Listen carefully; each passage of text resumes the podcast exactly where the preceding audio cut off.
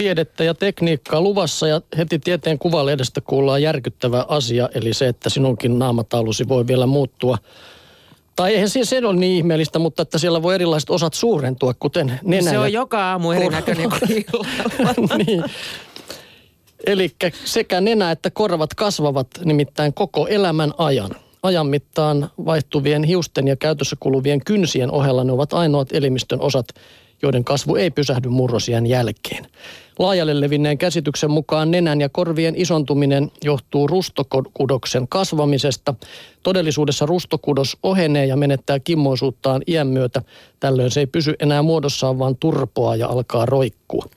Iän ja korvien ja nenän koon välistä yhteyttä on tutkittu tieteellisesti ainakin vuonna 1993, jolloin 19 brittilääkäriä teki yhteistyötä löytääkseen asialle selityksen. He mittasivat 206 eri-ikäisen potilaan korvien ja nenän koko erot.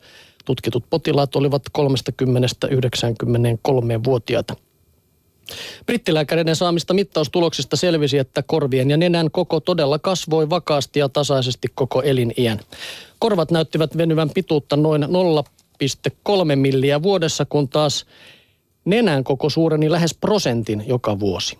Tulokset eivät koske vain miehiä, sillä myös naisten korvat ja nenä näyttivät suurenevan vanhetessa. Korvien ja nenän koko ei tietenkään riipu pelkästään ihmisen iästä, vaan myös niiden ja kallon muodosta. Hyvin tavallista on, että korvan pystyakseli asettuu leukaluun takareunan suuntaisesti. Lisäksi sierainten alalaita on normaalisti korvannipukan tasolla. Mutta siis tottahan toi on. Katsot tuota vanhoja setiä, niin niillä on hirveät lepattimet. Voisi melkein puhua tuosta kuunteluraajoista. Mitä? Dun, Dumbo-syndrooma. Dumbo-syndrooma, niin. Ja tota, äm, mm. Sitä mä oon myös miettinyt, että minkä takia ihmisen vanhetessa niin monella kulmat kasvaa ihan levottomaksi. Ootko nähnyt hyllyttämät kulmakarvat?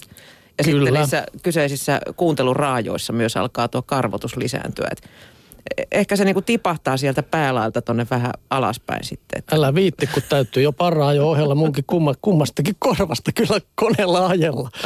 Korvien no niin, reunoista, näin se oli. Nypitkö myös nenäkarvoja? Kyllä, näin no. no puhutaan nyt sitten tasa-arvon vuoksi myös naisista, nimittäin vanhetessa naisilla aika monella alkaa kasvaa viikset. Niin. Oletko huomannut? Ei ole Ei, selvä. Vielä. Hyvä. Tai sitten mulla on tarpeeksi hyvä partakone. Okei, okay. Asiasta tota, aivan toiseen sitten. Nimittäin nyt puhutaan kosket, kosketusnäytöstä. Se nimittäin ponnahtaa tulevaisuudessa muovipinnan keskeltä. Näin kirjoittaa tekniikka ja talous. Ää, tämä uusi keksintö upottaa komponentit kuoreen ja tekee laitteista umpinaisia. En nyt tiedä, pitäisikö hihkua riemusta vai kauhusta. Ää, joka tapauksessa ää, auton kojelaudan sileä pinta kaartuu kauniisti. Sen keskellä loistaa saumattomasti kosketusnäyttö. Kun autosta sammuttaa virran, niin tuo näyttö katoaa jäljettömiin. Kojelauta ja umpinainen auton avain saattavat olla ensimmäisiä taktotekin tuotteita, jotka kuluttajat näkevät parin vuoden päästä. Oulussa vajaat kaksi vuotta sitten perustettu yhtiö on kehittänyt tekniikan, jolla elektroniikka voidaan upottaa suoraan laitteen muovikuoreen. Se soveltuu useiden elektronisten laitteiden tekemiseen ja mahdollistaa umpinaisen rakenteen.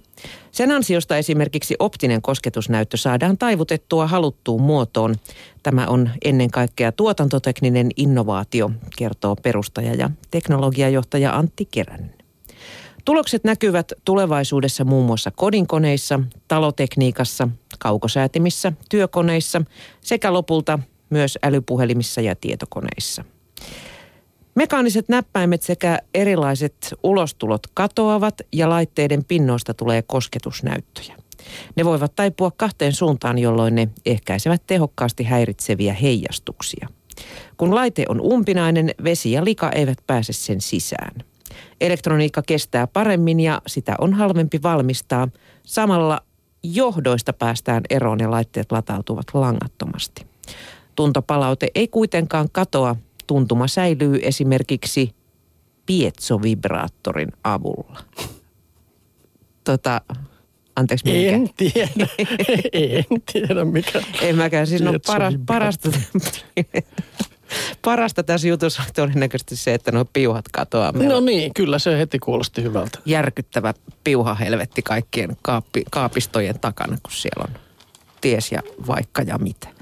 No sitten vielä tiedelehti kertoo sen, tämän ainakin minua joskus ärsyttävän jutun, eli miksi suihkuverho lähentelee.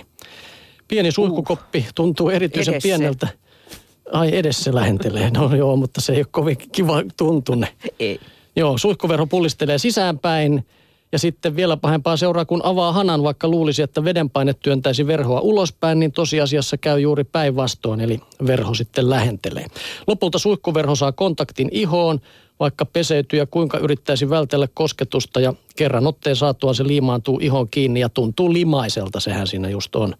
Suihkusta lähtee likaisemman tuntuisena kuin sinne on tullut. Teorioita tästä löytyy useampiakin kyllä.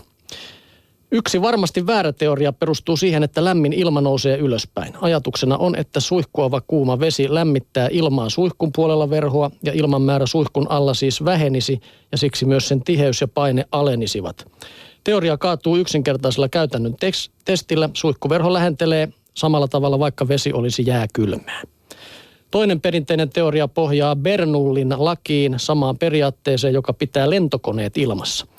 Tuon Bernullin lain mukaan nesteiden ja kaasujen virtauksen nopeuden kasvaessa paine alenee. Tässä ajatuksena on, että suihkusta tulevat vesipisarat työntävät ilmaa edessään alaspäin kohti lattiaa ja suihkuverhon alta ulos. Ilman suunta onkin siis alaspäin ja korvausilma tulee verhon yläpuolelta. Joka tapauksessa syntyy ilmavirta, ilmanpaine sivuttaissuunnassa alenee ja verho taipuu matalamman ilmanpaineen suuntaan. Ja suihkuverhon käyttäytymistä on selitetty myös niin sanotulla koanda-efektillä. Sillä tarkoitetaan liikkuvan nesteen tai kaasun eli fluidin taipumusta hakeutua pintoja kohti tai tässä verhon taipumusta hakeutua liikkuvaa fluidia kohti. Vakuuttavin näyttö on kuitenkin Massachusettsin yliopiston apula, apulaisprofessorin. Katon nyt, Massachusetts meni hyvin, mutta apulaisprofessori oli liian vaikea. David Smith on kuitenkin tämä hänen teoriansa. Hän tutki fluidien käyttäytymistä tietokonesimulaattorilla, jota yleensä käytetään diesel- ja lentokonemoottorien hyötysuhteen suhteen parantamiseen. Hän jakoi mallissaan suihkutilan 50 000 pikkuruiseen soluun ja otti huomioon pisaroiden hajoamisen vaikutuksen niiden ilman vastukseen. Malli osoitti, että vesisuihku synnyttää pyörteen, jonka kiertää suihkuverhoon nähden kohti, joka kiertää suihkun verhoon nähden kohtisuoran akselin ympäri. Tämän pyörteen keskuksessa on matalan paineen alue samaan tapaan kuin myrskyn keskipisteessä on matalapaineen keskus. Juuri tämä matalapaine vetää suihkuverhoa vesisuihkua kohti. Smithin mukaan tämä pyörävaikutus on kuitenkin heikko. Se saa liikkeelle vain ohuita ja kevyitä suihkuverhoja. Painavampi suihkuverho ei lähentele.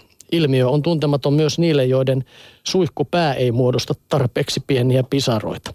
Koska paineero on hyvin pieni, lähentelevän suihkuverhon ongelmaan Smithin mukaan helposti ratkaistavissa kiinnittämällä verhon alareunaan pieniä painoja sieltä se tuli sitten. Aivan. Tämä olisin voinut tuohon kärkeen jo laittaa ehdotuksen. Semmoiset, millä niin. tiedätkö, laitetaan pöytäliinatkin, ne kulmat. Mulla on semmoiset kivat hienot mansikat ja sitten vähän painavampaa ulkopöytää, tai niin kuin siis tämmöisen ulkopöytäliinaa, niin tuommoiset kivet, jotka ovat sellaisissa. Kyllä, koristeellisia ne on sitten myöskin. Mm.